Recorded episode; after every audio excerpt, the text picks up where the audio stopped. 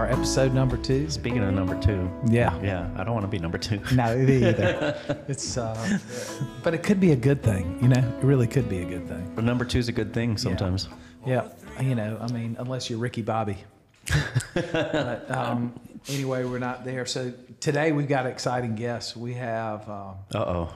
I don't know, how, how do we describe you, Kristian? Uh, a serial I've entrepreneur, heard that chef, before. uh, yeah, I don't know. you know, creative creature, slightly confused, You had cereal totally in front of- insane. right? You had cereal in front of any, anything, and it sounds kind of creepy.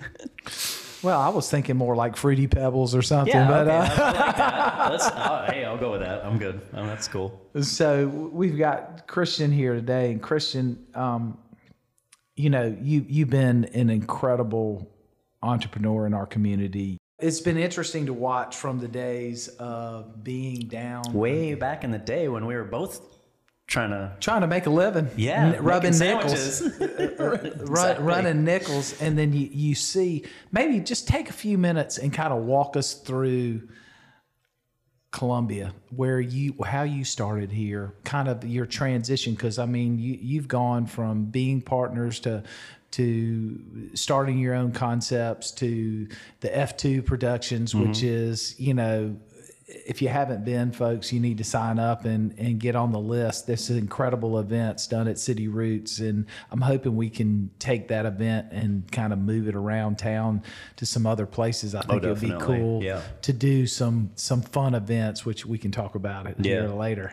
Um, but maybe just walk a little bit of uh, of kind of how you started in, in in the hospitality industry here in Columbia.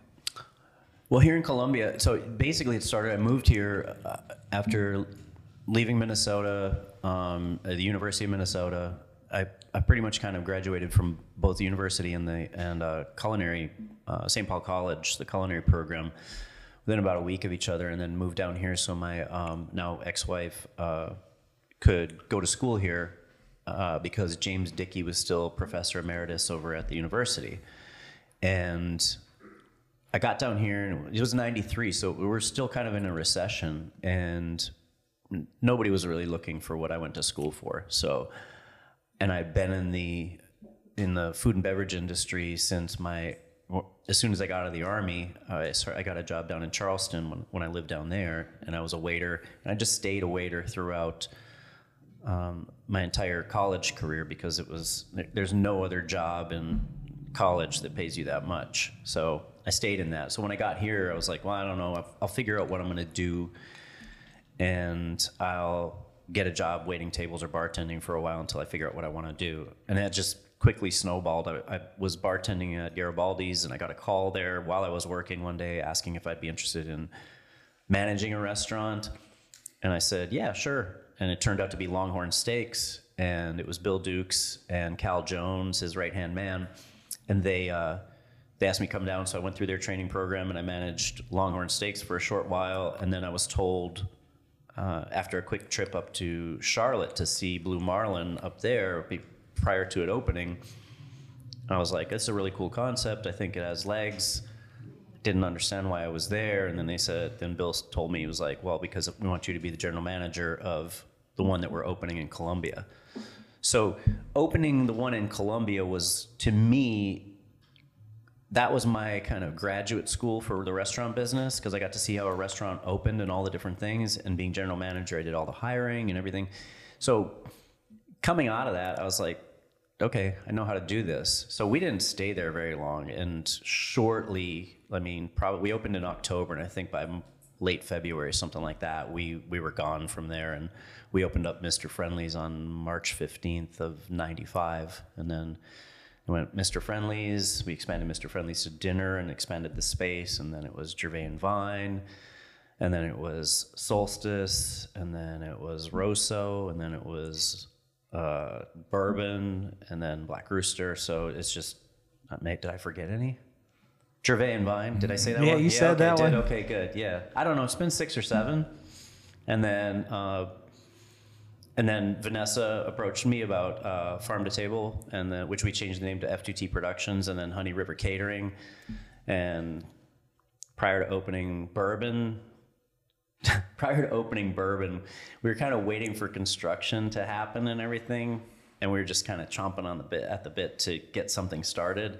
And that was when it was like kind of that Mickey Rooney and Judy Garland thing of let's put on a show. And we decided to put on the Great American Whiskey Fair, which is now, well, this will be its 10th year this fall. And it's the largest whiskey show in the Southeast. So In Columbia, South Carolina, I want to know. In Columbia, South Carolina. Yeah, exactly. I know. It, it you know, and uh, that was the funny thing. It was like we looked around. Like, do you do a quick Google search for whiskey shows around the nation, and you've got you know Whiskey Fest and you know that the Shanken Productions company puts on and stuff like that in Chicago, Dallas New York, Da- yeah, big cities. And we went to them, and it was really disappointing. Like it was just, it's not a very. Uh, It's not interactive as much as you think at all. at all. No, I mean they they set them up in big convention, big sterile convention centers. You, none of the people that are working behind the table seem like they want to be there, and there are a lot of brands that just don't even want to be there or aren't there. I saw. I remember seeing Julian Van Winkle at uh, in San Francisco when I kind of skipped the line and went around to the back of the table, and I was like, "You don't look like you're having fun." And he just out of the corner of his mouth would kind of just whisper, "He's like, I'm never doing this again." And you know, it was a it was a donkey show. I mean, there were people throwing up in the middle of the floor. I was like, "Oh, we can do much better than this." So, but yeah, so that's that. I mean, that's the. I guess that's the Cliff Notes version of how we got to sitting here at this table drinking good bourbon. So, th- how, how funny is this? Because you know, I'm still doing the same damn thing, and here you're mayor. Different strokes, I guess, right? you know, for me, it was interesting because two things that came out of that that I found interesting is, you know, I had forgotten about you waiting at Garibaldi's. Yeah. Because I was bartending back then, and we were making so much money It was in Five. Points. Uh, I mean, y- you couldn't you couldn't go get a job and make as much cash as we were making on- No. on the weekends in Five Points. It was incredible. I mean, it was so thing. Here I was, 22 years old, and we would go to Garibaldi's to eat dinner before we went to work our Friday night shift at Yeah. the local bar. I mean, Yeah. that's that's how crazy it was. It was it was Oh. insane. Yeah. F and B people were some of our best customers. Oh my gosh. I mean, those guys from Elbow Room, you know, like granted they're probably in jail now, but I mean, it was crazy. They would come in, they would come in with a table of like 12, 20, you know, 12 to 20 people and buy, be buying bottles of our most expensive champagne and stuff. And I was just like, wow. We'd go This sit at the bar nuts. literally and go have crispy flounder and nice Cabernet or, or or whatever was that night and dessert, and then go bartend. Yeah. And, and stay up till five in the morning, and then go back up the hill to Durkins and Sneakers back then. Yep. And, and and keep drinking till the sun came up. But Mr. Friendly's Oh, at I that know point. because I would come into Mr. Friendly's at seven o'clock in the morning to start prepping, and I'd see some some of you guys coming out of there at seven a.m. It was so funny. I remember when I remember the day when, when y'all bought Mr. Friendly's. You know, everybody freaked out when you started to change the menu and everything. Because Oh, you we remember changed it the first day. because the the the shoestring uh, onion rings were like what Yes. everybody went there for. I mean, it was it was That's literally the what only it. thing I think everybody went there for. But it was so different from what it is today, and people forget that, that it was a, really a place before y'all bought it and changed. Oh, well, it. They had three. They had three locations. And so what's funny about that? So that was their last location. They had one downtown and they had one somewhere else, and uh, it was named Mr. Friendly. So we couldn't figure out why. And on the back of the kitchen door was this little like mushroom-headed guy. It was like it looked like a mushroom with eyeballs on it. And we found out from the family later on that that was a character in a high school comic strip that the kid, that the parents' kid drew, and he called him Mr. Friendly.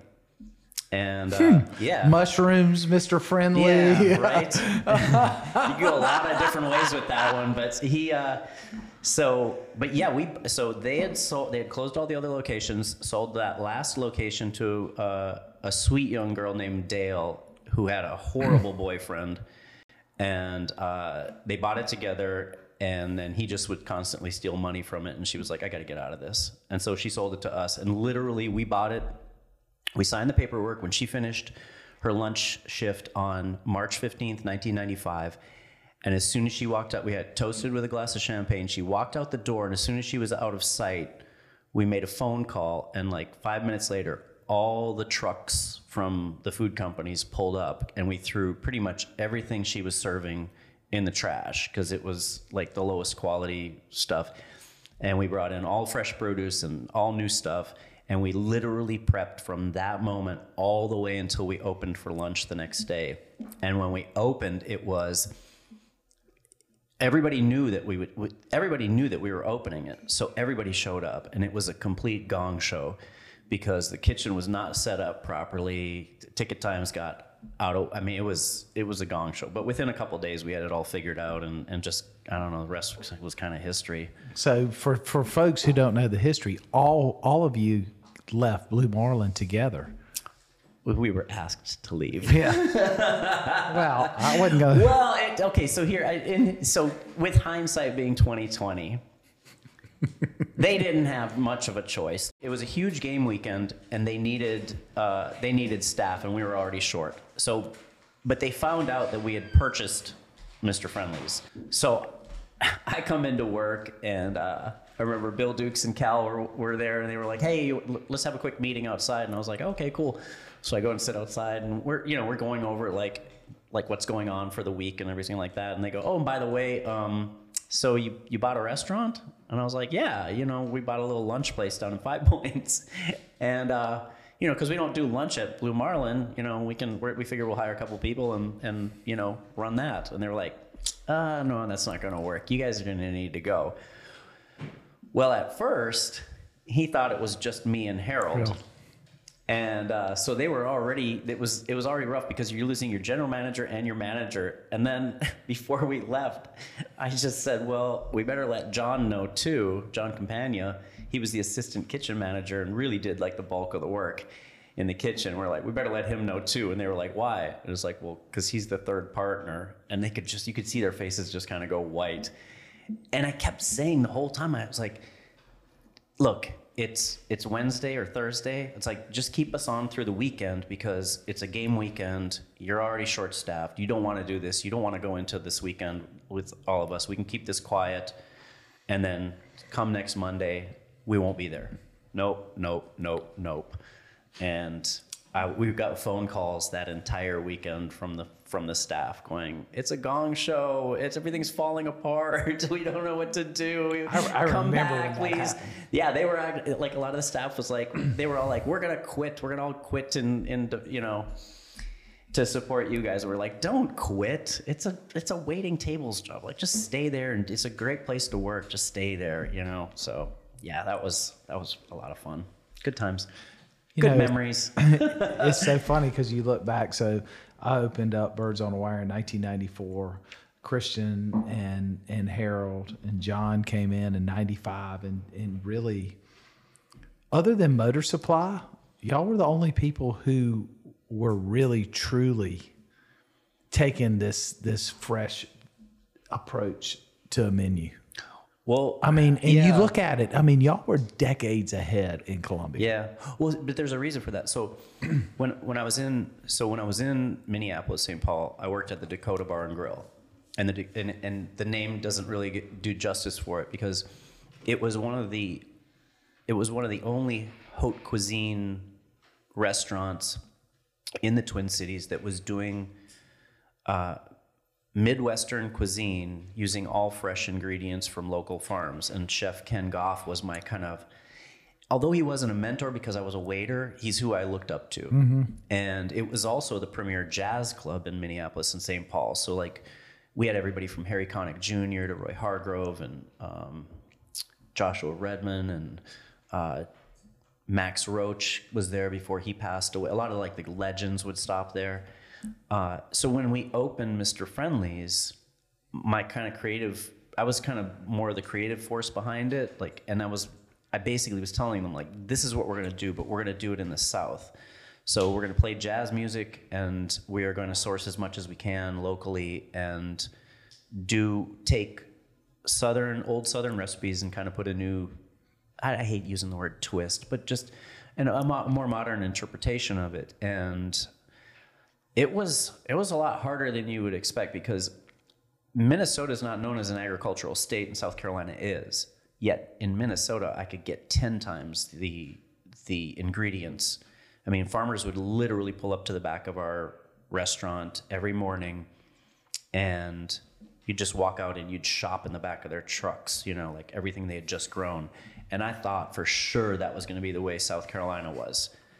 And we had been open for over a year, and finally a farmer shows up, and it's Emil. and Call, call, and it was- creek. yep. So Emil DeFelice is uh, from Soda City Market is the first farmer to show up at my door, and he's had like a chicken, and he had some vegetables and some fresh herbs, and I was like, awesome. I was like, okay, so like if we could get like 40 chickens a week, and you know.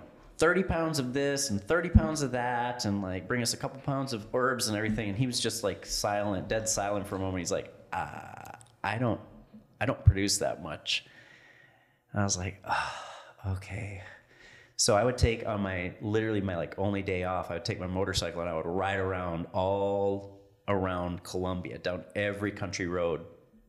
And any place that looked like it had a farm where people raised vegetables, I'd pull in and knock on the door and just say, hey, I'd introduce myself and tell them if you ever have extra vegetables, like if you're not a real farmer, if you just grow a lot of stuff for fun, if you ever have extra, here's our number at Mr. Friendly's, just stop by. And that's how, I mean, that's how we had to do it. It's, It's so funny because I used to go to the farmers market when I was on Bluff Road. And I'd get up in the morning first Yep. thing, and there was a handful of people that I bought stuff. And then I got to know this guy from Cameron, South Carolina, who grew sweet potatoes. And we, we, I mean, we literally went through. I don't know how many boxes. It got to a point where he showed up with just a, a truckload, and he he built a trough behind our restaurant and just poured them in there because we were going through so many sweet potatoes. But it was interesting back then. It was very limited Yeah. of what you could get. oh, they didn't grow much. It was no, and it was very seasonal. I mean, truly Hmm. seasonal. Where today, you know, you could just get anything you want, but it was, it was crazy back Oh, then. yeah. You know, oh, well, I- you know, I got tomatoes today. I don't have any tomorrow. I don't. Yeah. You know.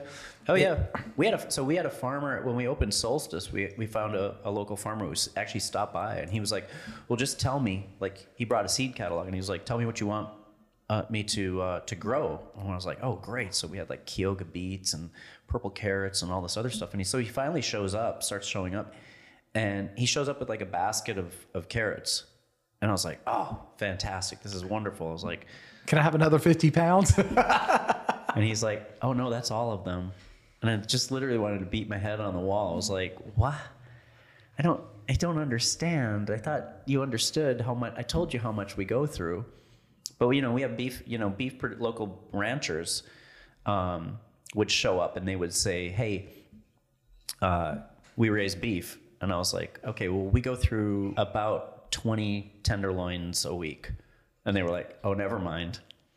You know, so it's just you you as much as you want to do local stuff, you do have to rely on the on the on big ag and the system to try to to keep the doors open. So, I- unfortunately, you know, the as much as I like food, I have to ask. So you, here you are, you're in Minnesota, you're working as a waiter in this restaurant. Talk about food. You know, you're in there talking about this this farm to table. That, by the way, folks, is Kristian making another drink uh, here on on on I, our would, podcast. I wouldn't say pouring bourbon is making a drink, but you know, here if we that's are. the case, um, I'm an excellent mixologist. just in case anybody's worried, it's a, it's it's after five o'clock somewhere. It is. Um, this is But delicious. what, what was the menu type back then? I mean, when I mean when I think of Midwest, I think of meat and potatoes. Everything meat and potatoes. You know, kind of more hearty. I mean, when you were working at that restaurant, what what was the menu like? So I'm curious. Yeah. For my own personal. Right. Well, so like one of the recipes that I took from there that I think still holds up really well, and we do it every fall, is um, and it was a very seasonal menu. I mean, Chef Goff, he's still he's a really good friend of mine still, and one of these days I'm going to get his butt down here to do a dinner with us. But he like one of the menu items that we would have in the fall when when local apples would come in was a, was a local brie and apple soup. And so we would take brie that was made at a local creamery and apples and new potatoes. Simmer all simmer the potatoes and the apples together in uh, chicken stock, puree it till it was smooth, and then fold in brie. I mean, it was a super simple recipe, and it was absolutely spectacular. And then Minnesota, the biggest game fish in Minnesota, and actually our state fish is uh, the walleye. And so we would do. He would. We would constantly have a preparation of walleye on the menu, and I mean, he just he would take he would take the things like, you know, like you said, meat and potatoes. So his meat and potatoes would be some local, uh, either lamb or uh, we had bison up there, so it would be like a lamb and bison meatloaf with, you know, I mean, it was always something that he could source locally and then it had to have it was always seasonal. That you never we never had like strawberries in minnesota strawberries you're lucky if you're getting them in july. So strawberries would not hit the menu till july. Blueberries would not hit the menu until late july early uh, august and that's when they're that's when they're growing in minnesota. And in minnesota you know we get wild blueberries we don't get the big michigan style you know um, farm raised ones. There were people. He had, we actually had foragers that would go out and bring us gallons of the little tiny, super intense blueberries Oh, that we grew, that I grew up with. So It's like what my grandmother had in her, her, in her garden. exactly, yeah, Oh man. yeah. They're not all. It's not just a giant berry that's blue. It's a little super intense berry that's But the flavor is un, in- yeah unbelievable. Yeah, it's like four times that of a big blueberry. I mean, it's it's all it's a ton of flavor packed into a tiny little package. Sounds like a Starburst teeny or something. Yeah. As you just said, you know. Yep. Anyway. Starburst tea.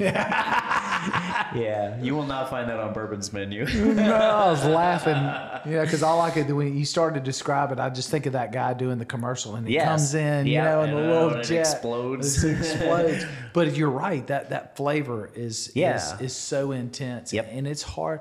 You can't replicate that flavor. No, no, no, no. No matter how hard you try, and you can tell the difference between somebody who's gone and got a true wild blueberry Yeah.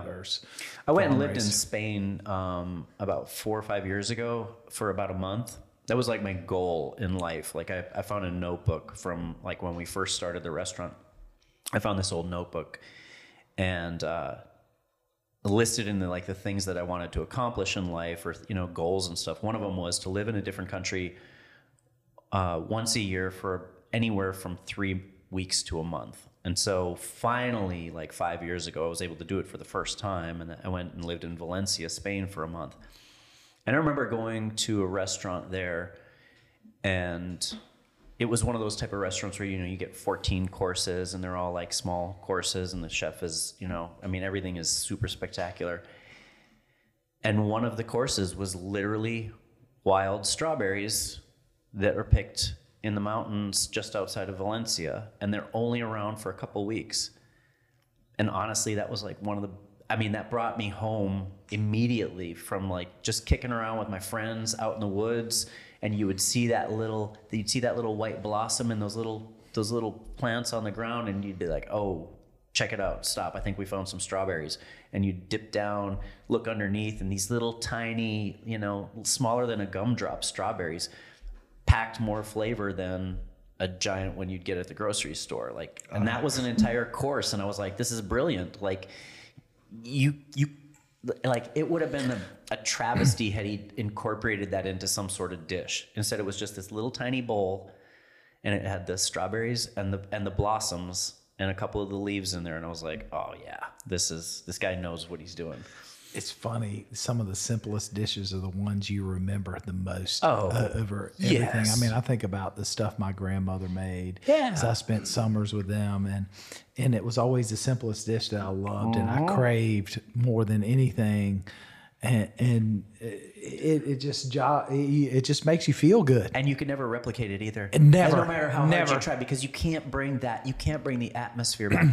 That's the thing. Like people will come to the restaurant and they'll say, "Oh, well, I had this, you know, this super cheap local Italian wine when we were in Italy, and like nothing compares to it." And I'm like,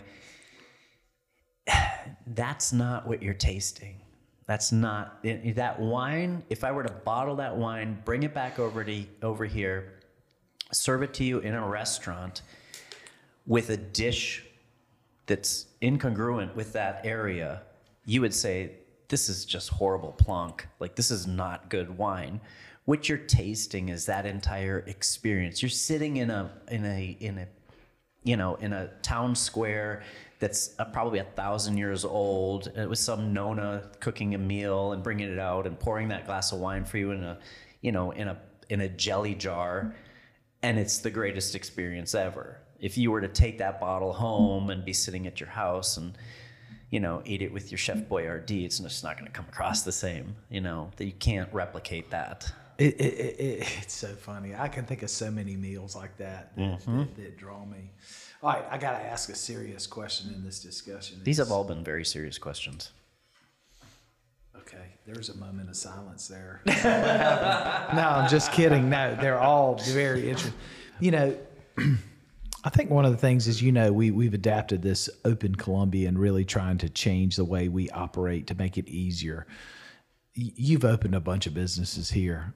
Yeah. I mean, what do you see the disadvantages and advantages of uh, uh, of that? You know, how can what do you see in your of what you've experienced that that can make it better so that the next generation doesn't do what you and I did then? You and I Right. scram well look, first of all, let me let me put a disclaimer in here. When we were opening restaurants in the 90s, it was an incredible atmosphere in Columbia. People supported local restaurants like I'd never seen before. Oh, yeah. And we I made agree. a lot of damn mistakes and we learned from a lot of them. But people were forgiving, but I mean, unbelievable um, uh, atmosphere. But today it is more competitive. Uh, there is more there. And, you know, as Yeah. we continue to want to grow and capture and, and learn, I mean, what do you see as, as opportunities here and where do you see the disadvantages here? Oh boy. Okay. Well, I still see Columbia in general as a huge market that's still, I think, untapped.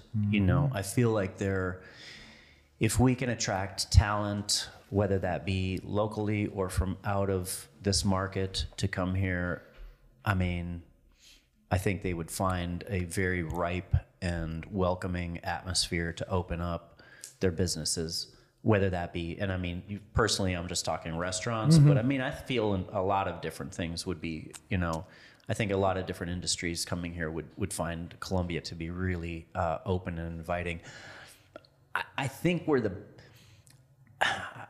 I don't want to say, I, I infamously said years ago after opening Bourbon, I remember telling Mayor Benjamin, I was like, I'm never opening another thing in Columbia proper again because this was just way too painful. And um, there was a disconnect, I think, between the people that want to do things and open up businesses and the, there was a disconnect between us and the people who i guess regulated those things in order for for those things to happen. And it, the, the difficulty that we always found was that when you talked to the people that were that seemed to be the gatekeepers and were holding you back from doing things those people never felt like they were the ones that were holding you back. But they also couldn't point the finger in any direction as to who it was that was holding you back from doing things. So it was you know it was funny because i remember when we opened bourbon if, if it hadn't been for ryan coleman being in that kind of new position of like ombudsman to to mm-hmm. like he was kind of the guy that helped turn no's into yeses for us like we would you know we'd submit something and we'd get a no back and we'd be like but there'd be no reasoning behind it Sometimes I think they, they, that it was easier to say no than try to figure out how to make it work. Well, no, no, exactly. And and you know, when, and that's the thing. That's what I mean. Is that when you would then go to those offices and you would talk to them, that's that was the gist that you got back from them. It was just like, you know, we can't say yes to this because it's unprecedented or we you know we've never dealt with something like this before. So it was you know and they didn't like come right out and say it was easier to give you a no. But you know if you worked with them for a while they were willing and able to find a way to get to yes. So it just was like what was so frustrating back then was just the fact that you had to go through that process, it was like, oh my God, I'm trying to open a business that's, you know, going to generate a ton of tax money for the city. And every step of the way is just no, no, no, no. And it wasn't just on a city level. Trust me, it was on a state level too. I mean, I, we went around and around with, with the, uh, you know, the ABL licensing and the Department of Revenue and everything like that. And it was just like, that was, you know, but when you would finally get them out of their office and to the location, they go, "Oh, I see. Well, this isn't a problem at all." And it's like, "Well, then why is it taken so many weeks to get to this?"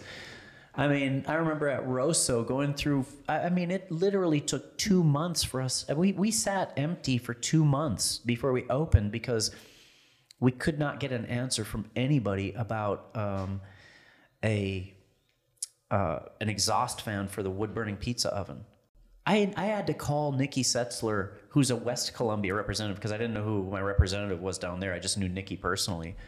I was like, just please, just anything you can do to get somebody to answer my question. And, and then out of nowhere, the head of DHEC shows up and he goes, Oh, yeah, you just need to put an eyebrow fan over the top of the opening. And I was like, And you couldn't tell me that two months ago.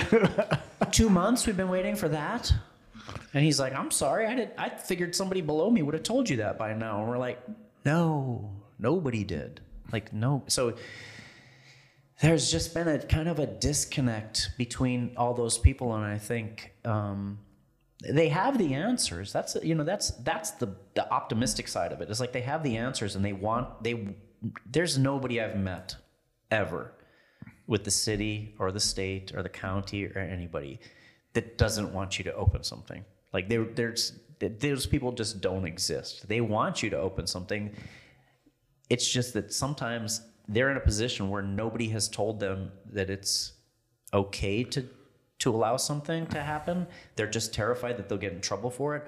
Or there's just never been a path shown to them. Like they go, oh yeah, you can do that. You just have to fill out this and this, and we have to have someone come down and inspect that, and then you'll be good to go.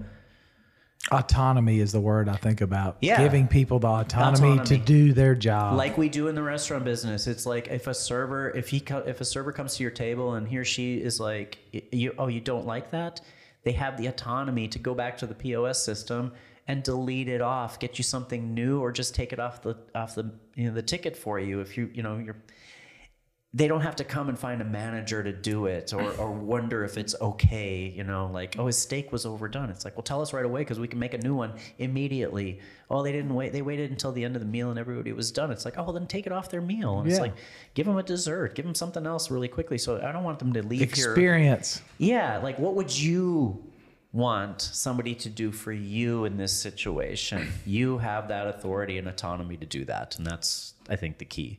I always used to tell people, I said, you know, when somebody complains, you have to take it as a compliment. Mm-hmm. Because if they didn't care enough, they'd never tell you. Exactly. They'd walk out of there, but they'd tell all their friends. And and So when and I they tell to- you they care enough, so fix it. so fix it while Do you can. whatever. Yeah. I mean, yeah, yeah well, I, I may have lost money on that steak, but the reality is, I really didn't because they're going to come back because they left with a positive. Exactly. And that's what, and, and so to anybody listening to this, if you're ever in a restaurant, speak up.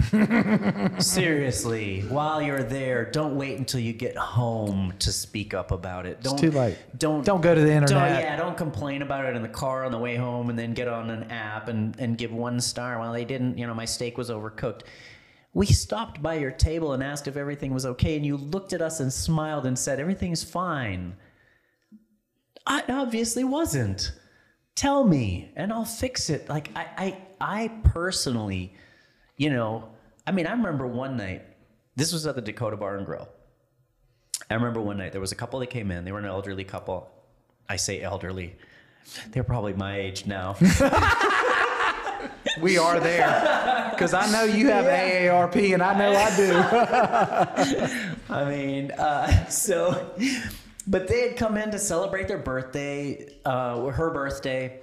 They were sitting to, I mean, they were this, they were the couple that's been married for like 30 something years. They're in their mid 50s or early 60s, and they're they still sitting next to each other in a booth. You know, I mean, they were such a sweet, wonderful couple. I mean, And I remember at the end of the meal, like she, I came by the table and she said that uh, everything was great, everything's wonderful, everything's great. And I finally came by, like he had finished his meal and she was like, I don't know, one third of it into it.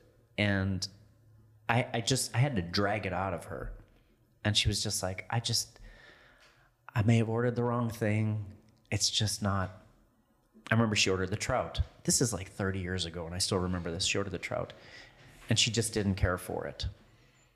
And I felt so bad. I remember I was like about to tear up. Like, this is your birthday, and you are waiting till now. And I was like, what on the menu did you, what was your second choice?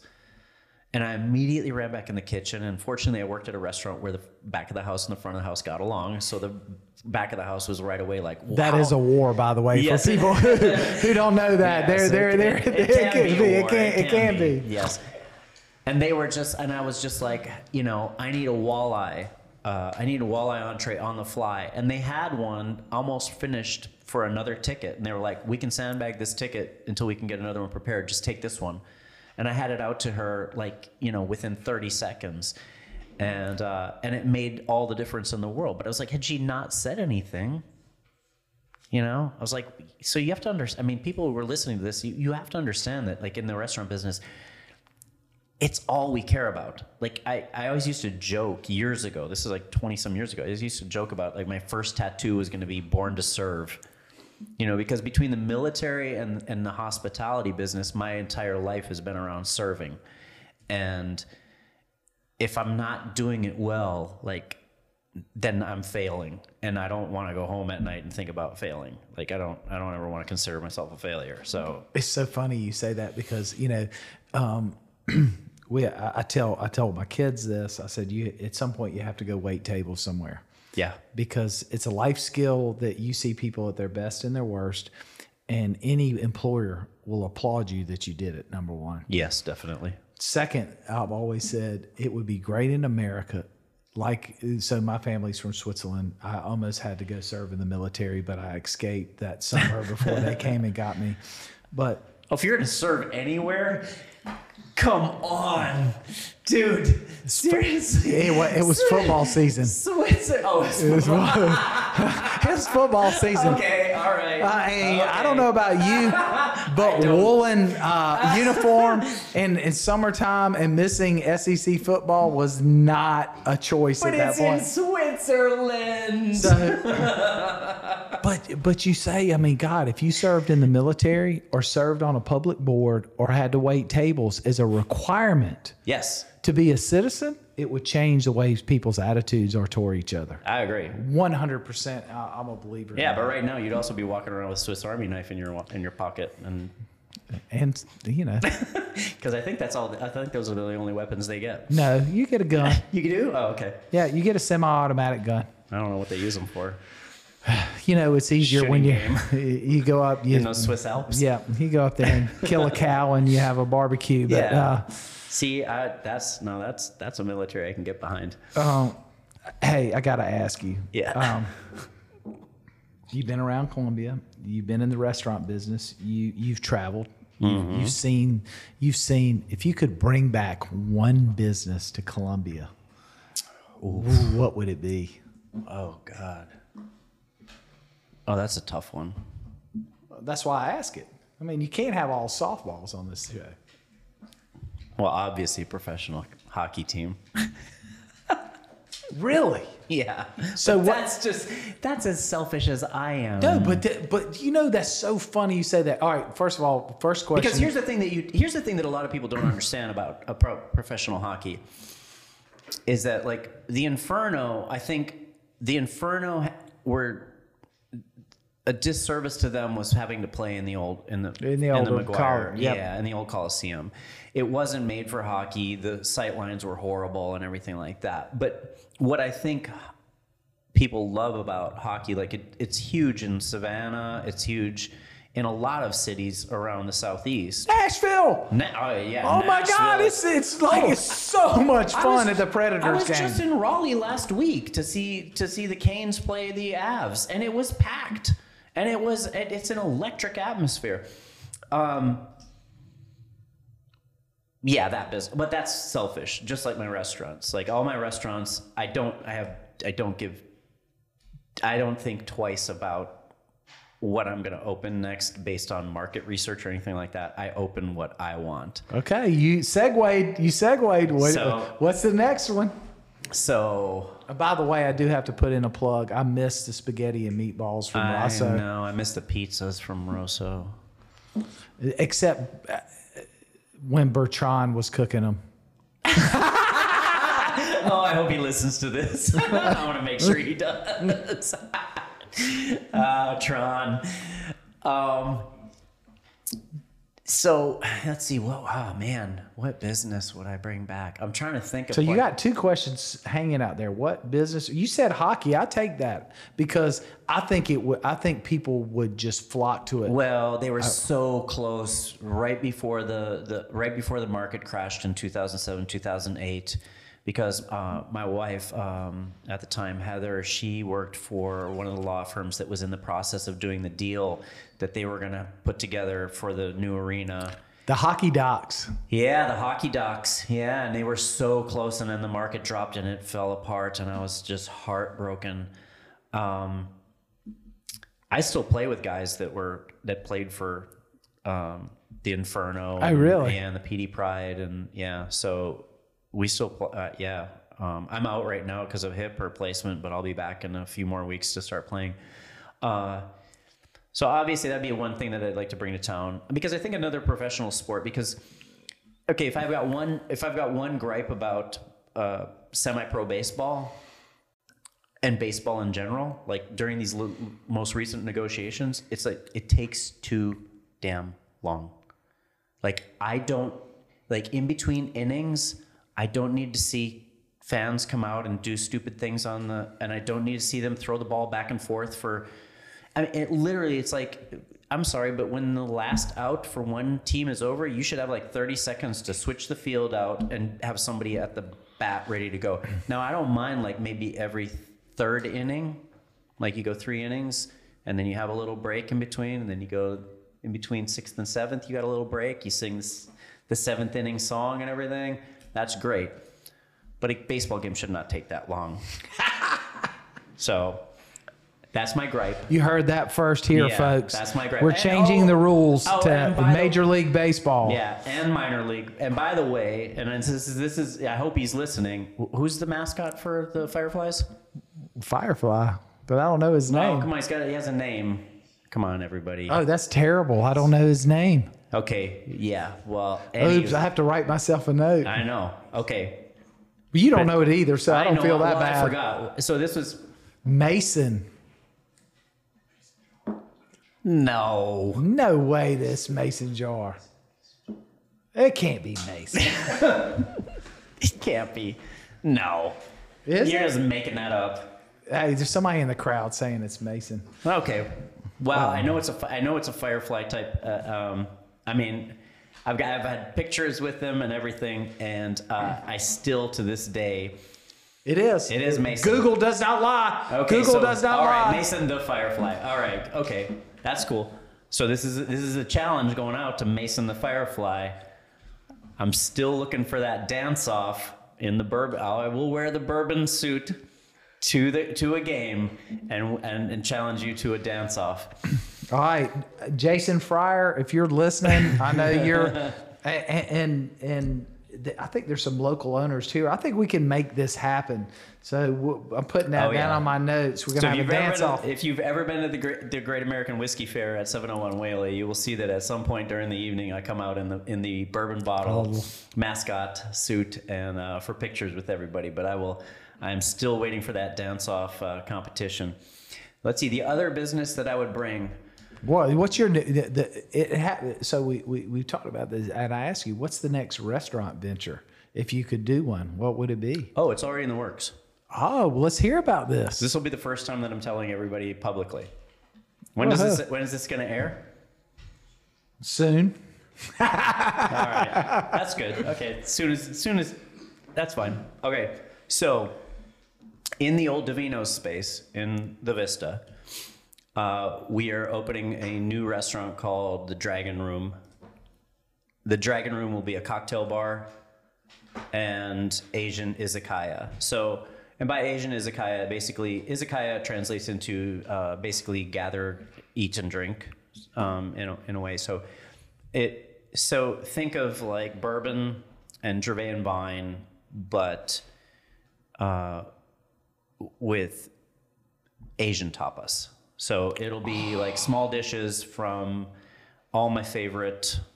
it- here's the thing, like It's gonna be. You gotta have a little street street that's like to it. yeah. So it'll become almost like street food from all the different Oh, Asian man. countries. So, uh, so you know, fried scorpions are my favorite.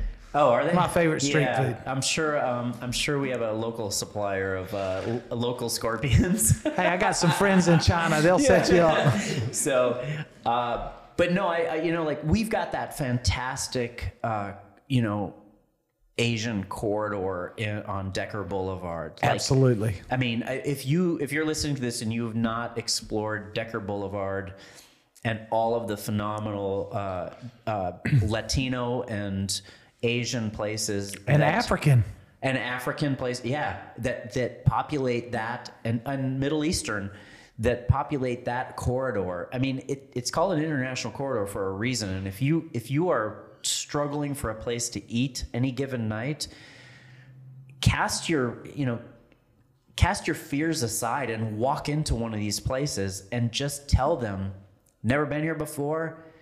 Bring out what you would have. Like bring out what you would have if you were if you had family here, and they will fill your table with some of the greatest food Columbia has to offer. So my so here's the thing is that so the Dragon Room will will offer uh, all those things in smaller portions so that you can literally do a tour through everywhere from eastern India all the way out through China, down through Korea, down through Thailand, Bangkok, Laos, Philippines, uh, Indonesia, all those countries and all the phenomenal street foods and traditional home foods. So, and a mix and match of, of those things. So that's, that's, like I said before, completely selfish, just like Gervais and Vine, just like Mr. Friendly, just like every restaurant I've opened. It's a absolutely completely selfish. I'm opening it for me, which is ironic because I, I have a hard time eating in my own restaurants because all I do is spend time looking around at what needs to be done and whose water glass needs to be filled and all that. Nonetheless, um, it's completely a selfish endeavor. But it's not selfish because you're filling a gap. Once again, Yeah, it's but I don't something we have. But you do care. I don't care. You do I care. don't. You're not You can tell me. black-hearted. Don't act like I'm it. not Come on. black-hearted, but I don't care. Like if it was like when I opened Gervais and Vine, like I started off as just a wine and like wine and cheese bar, and and that obviously was not working. Well, it didn't help that you know South by Southwest or wherever that restaurant was shut down and left us kind of By yourself. by ourselves down there. But it was a trip to Spain and Barcelona, and sitting at the bar at Cal Pep, probably one of the most famous tapas bars in uh, Barcelona. That I just like just sitting there at the bar, looking at the guys behind the bar cooking our food. I just looked. I just was like, when I get back, that's what I'm doing. And so when I got back, I put a range behind the bar, and we started doing Spanish tapas, and you know, it. The rest was history. There, that place. I will say, of all the restaurants that I've owned, that was the most fun I ever had because I was young enough. Like I'm too old now. Like I'll be honest. Like I can work in line like one night, two nights a week, but I, it kills me. Um, but back then, being able to cook the food with my audience literally right behind me and be able to turn around and serve them and talk to them about the food and and introduce them to things they've never had before. Like I mean, duck breast in this town was like uh, ah, a lot of people wouldn't order it. I remember putting it on the menu at Mr. Friendly's and people would never touch it. At Gervais and Vine, I gave away a We've grown up in our palate in we Columbia. have, we have, and uh, I mean, I gave away about a thousand of them by like give, just giving a couple slices to people, and then they were hooked. They were like, "Oh, this is duck breast." But I mean, to be able to talk to them and interact with them, and that staff that I had at the time, it was just a perfect storm of of of fun. Like I've never had that much fun in the restaurant business, and I still have fun. Like I love what I do. I miss the will- people. I do too. I mean, I I, I miss those people, like that crew that I had there that time at that time. And there's no disrespect to my the staff that I have now, but I'm not as involved as I was. Like I wasn't working the line every night. I'm not working the line every night like I used to.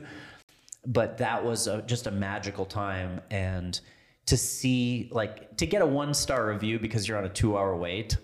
Like I'll take that one star review every day, and I will brag about it. Like like two hour wait who do they think they are and i'm like hey you know that's that's it was just it was a magical time so I, I've always said I'm gonna go work a shift at, at at the Waffle House one night just to to have that vibe of interacting with people and the, everything being live. so yeah so okay so here's the thing so my my partner harold at mr friendly's that's where that was his background I did not know that. yeah yeah he and his best friend mark used to used to run a couple of the waffle houses in town actually you got to learn something again I know. today. You, you got to ask him one night about the night that they went into a Waffle House kind of drunk after drinking all night.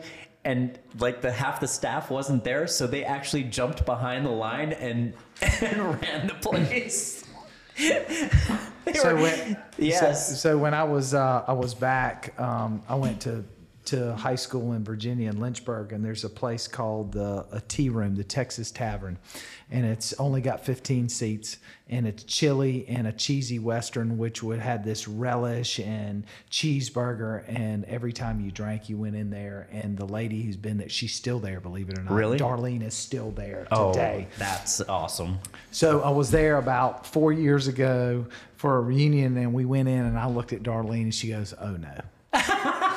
and I said, "Darlene, please let me cook that. Let me cook the whole. Everybody in here is from my class. Let me cook." And I went in there, and I cooked cheesy Nice. westerns and chili back there, just having the time of my Oh, life. right? But those experience, that energy that's back there, I don't think if you've if you've never been in the heat of the moment of a kitchen, Yeah.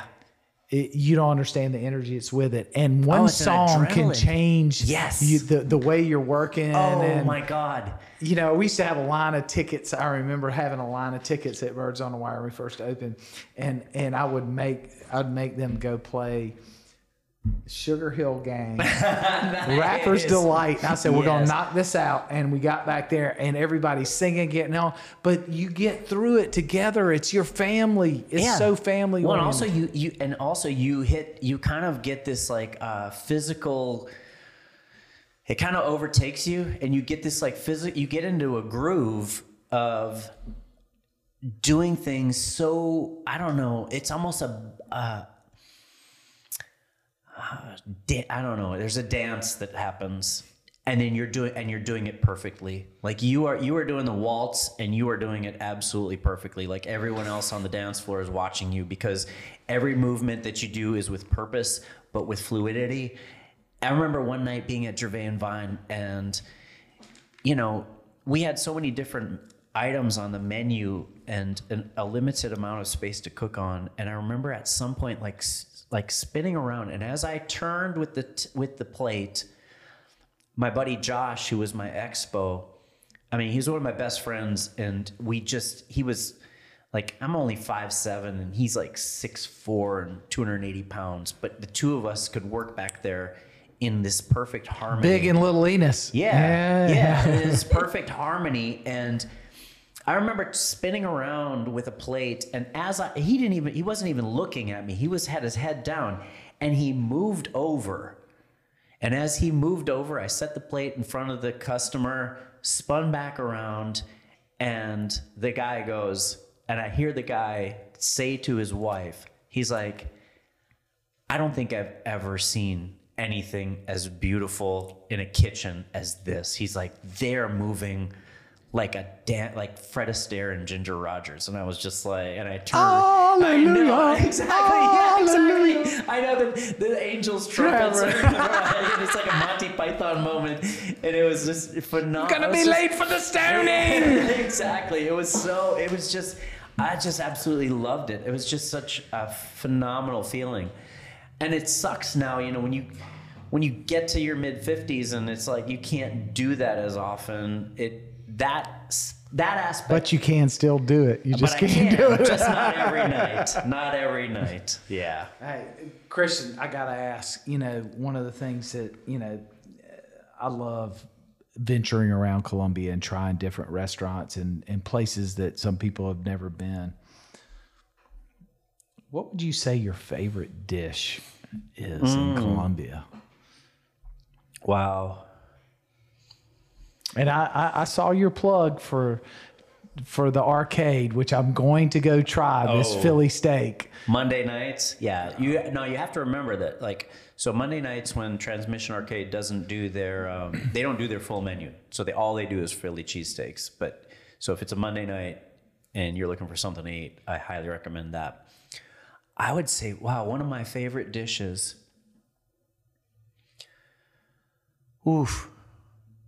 Okay, so first, first and foremost, I'm gonna, I'm gonna plug two of my favorite dishes of from my places. All right. Yes. All right. So, tied for number one on my list would be the steak frite at Black Rooster. To me, that's just like the perfect meal. I mean, the steak, the cut of the steak, the beef fat, fried French fries, a simple salad tossed in a in a bright zingy vinaigrette, the demi glace, the maitre d hotel butter, I get it there. Like every time I go, I was literally, I've got family in town from Minnesota right now. And the other night we went, and even though the specials looked fantastic, I go for it all the time. It's my favorite. I order my spices to make my butter from England because it's the only place I can find the right blend. I mean, it's crazy, but Yeah. I mean, the, that's the blend I grew up Yeah. tasting. But it makes the world of difference. Yeah. So, so that that that's my steak dish in town. The Viet Cajun chicken sandwich at Bourbon. So, I went and live. I went. I didn't live. I went to um, Taiwan um, and uh, spent two weeks in Taipei and then another week in Saigon in Vietnam, just to see the uh, the street food scene there, which is mind blowingly phenomenal. Just like I, there's actually a Netflix. There's a Netflix series called Asian Street Food. I've seen it. God, it's hard to watch. So It's because really you're having a new you're having a new opening, do, do we have a mission trip coming up soon? I think so. I think that would be a really good idea because you know, I mean, those are only two Asian countries that I've been to, so I think I need to go back. But um, so I got back from I I get back from that trip, and immediately I was just like, I want to do a Viet. So while I was in Saigon, I met this uh, chef Nikki Tran. And so Nikki's got restaurants in Saigon, and she has restaurants in, or a restaurant in Houston and she's a hot mess, but she's a phenomenal chef. She wasn't. She's one of those people who was not a chef, not not trained or anything. She just has that instinctual ability to make phenomenal food. And so she's got two restaurants in Saigon, and we went to both of her places. And then, um, and one of these days, I'm gonna. She, she's gonna come to Columbia and do and cook with me. Uh, but she was at the time she was opening a place in Houston. And so after having her food and going and eating at some restaurants throughout Saigon with her, I came back and was just like, we need a we need a Vietnamese chicken sandwich on the menu. So I came up with a chicken sandwich and that's my at I mean, we have a lot of great things on the menu at Bourbon. I was gonna say, I mean, But you have a lot of good I things know, on the but menu. My God, that that chicken sandwich, that's yeah. That would be my number one chicken sandwich. So okay, outside of that, so if I'm gonna go, if I'm gonna leave my restaurants and choose dishes that I am like a go-to, there's a restaurant out on Garner's Ferry called Lotus. It is in the uh, that little shopping center in the parking lot of the Walmart. Old Walmart, new Walmart. The new one, just a little bit further past the Lowe's on Garner's Yeah, Ferry. yep. Okay, so you pull into there, and then there's a small shopping center in its parking lot, a little past the Popeyes there. And It's called uh, Lotus, and the chef owner of it is Laotian. But because he's kind of, a, I guess he's kind of uh, reticent to do nothing but Laotian food because most people wouldn't know it. He does Laotian, Vietnamese, and Thai. And he does like I don't even know if I could pick a single dish because he does. I mean, I, I honestly think that's like one of the most. That's that's the sleeper in town of of great restaurants because he is a phenomenal chef. Presentation is the presentations are absolutely stunningly beautiful. He does a Laotian uh, sausage. Um, which we actually, which was funny because we did a Laotian sausage when uh, we went down and did uh, Charleston Wine and Food Festival, um, Lou Hutto from Loco Barbecue was part of our group. You know, Lou. Lou did a Laotian sausage at one of the events that was spectacular. So this is this guy's is is as good if not better, but I mean it's it's on the same level. But he serves it with like all the accoutrement that you would that is traditionally served with it. So that's uh, like that's my that's like high on my list right now of local like sleeper restaurants that nobody knows about. Wow. That's a good one. I didn't know about that, but you know, one of the things that I'd love to to have, and and and it's you have this butcher shirt on today. I'd love to have like Oh, a Kushan need- butcher. We need a butcher. We, I mean, We need a butcher. I, I just to me that's that that would just be the ultimate. I think you know one of the reasons I would- I would love for for Columbia to have an artisan butcher shop. Number one is so people could understand how good, not lamb, but sheep. So, my friend John Jackson, who owns Comfort Farms down in uh, Milledgeville, Georgia. So John Jackson is a uh, uh, Army Ranger. He named the farm after his uh, platoon leader, uh, Lieutenant Comfort, who was killed in action. So, Oh, wow. and yeah, so what this farm is for is for veterans with PTSD and other issues from from having fought or two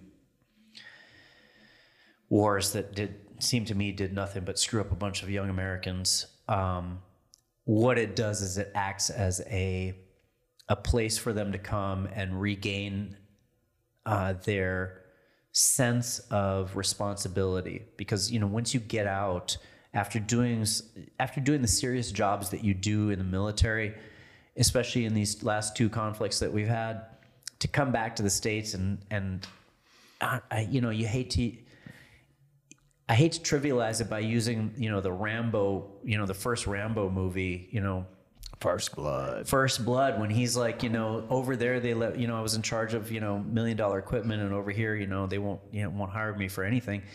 But that that's the that's the, literally the truth of it. I mean, unless you're in an MOS in the military that that uh, is very specific to the civilian world, you come back from having kicked in doors in, you know, Fallujah to what?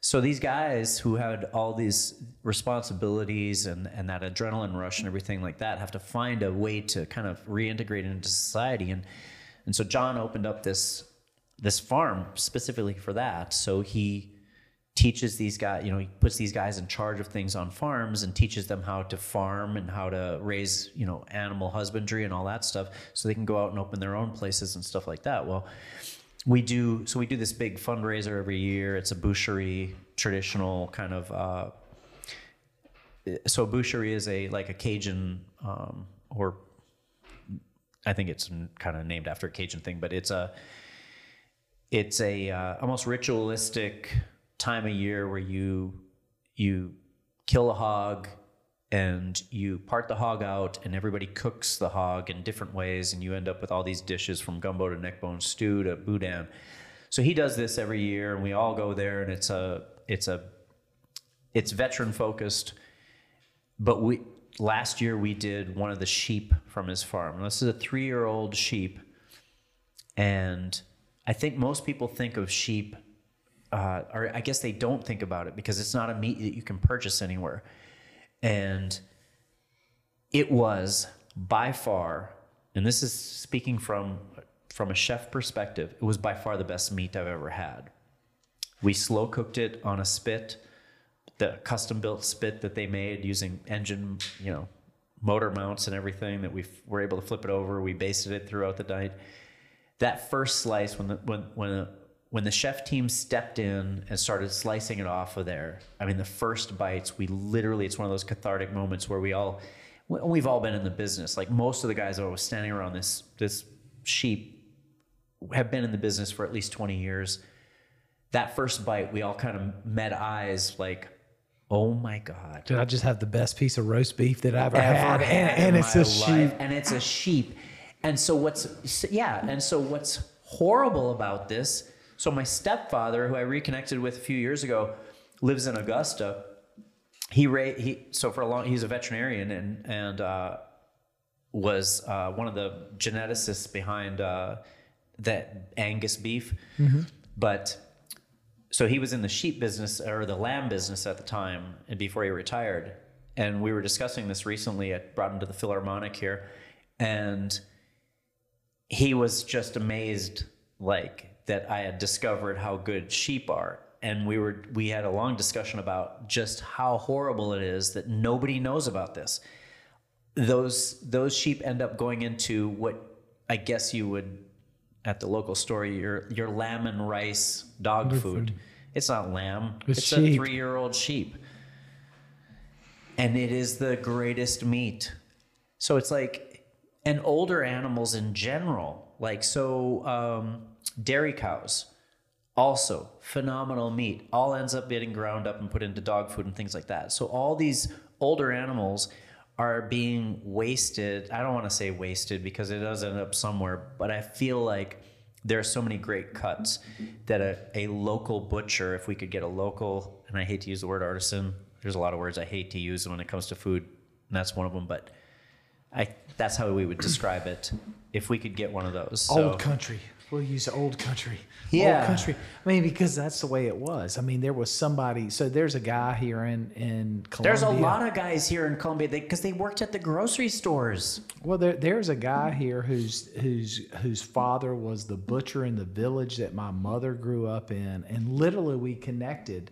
He's a, a older Swiss guy, and we we communicate. But his dad was the butcher in her town. Mm-hmm. And I mean, you went there, and not only did you get all these great cuts of meat, but they always were making something, some Yes, special out of the weird stuff. And, and you're like, "Is don't ask, just eat it." And you're like, And "That was the greatest thing you ever had." Yeah, I know. Uh, so uh, in um, Ridgeway, when uh, my buddy Tom had opened a little barbecue place. Yeah, remember that? The- Well, the one before that was even better, smoked.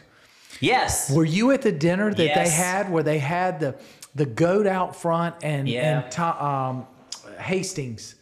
Yeah, Chris Hastings. Chris Hastings was yeah, there from the from Hot Hot Fish Club. Yeah.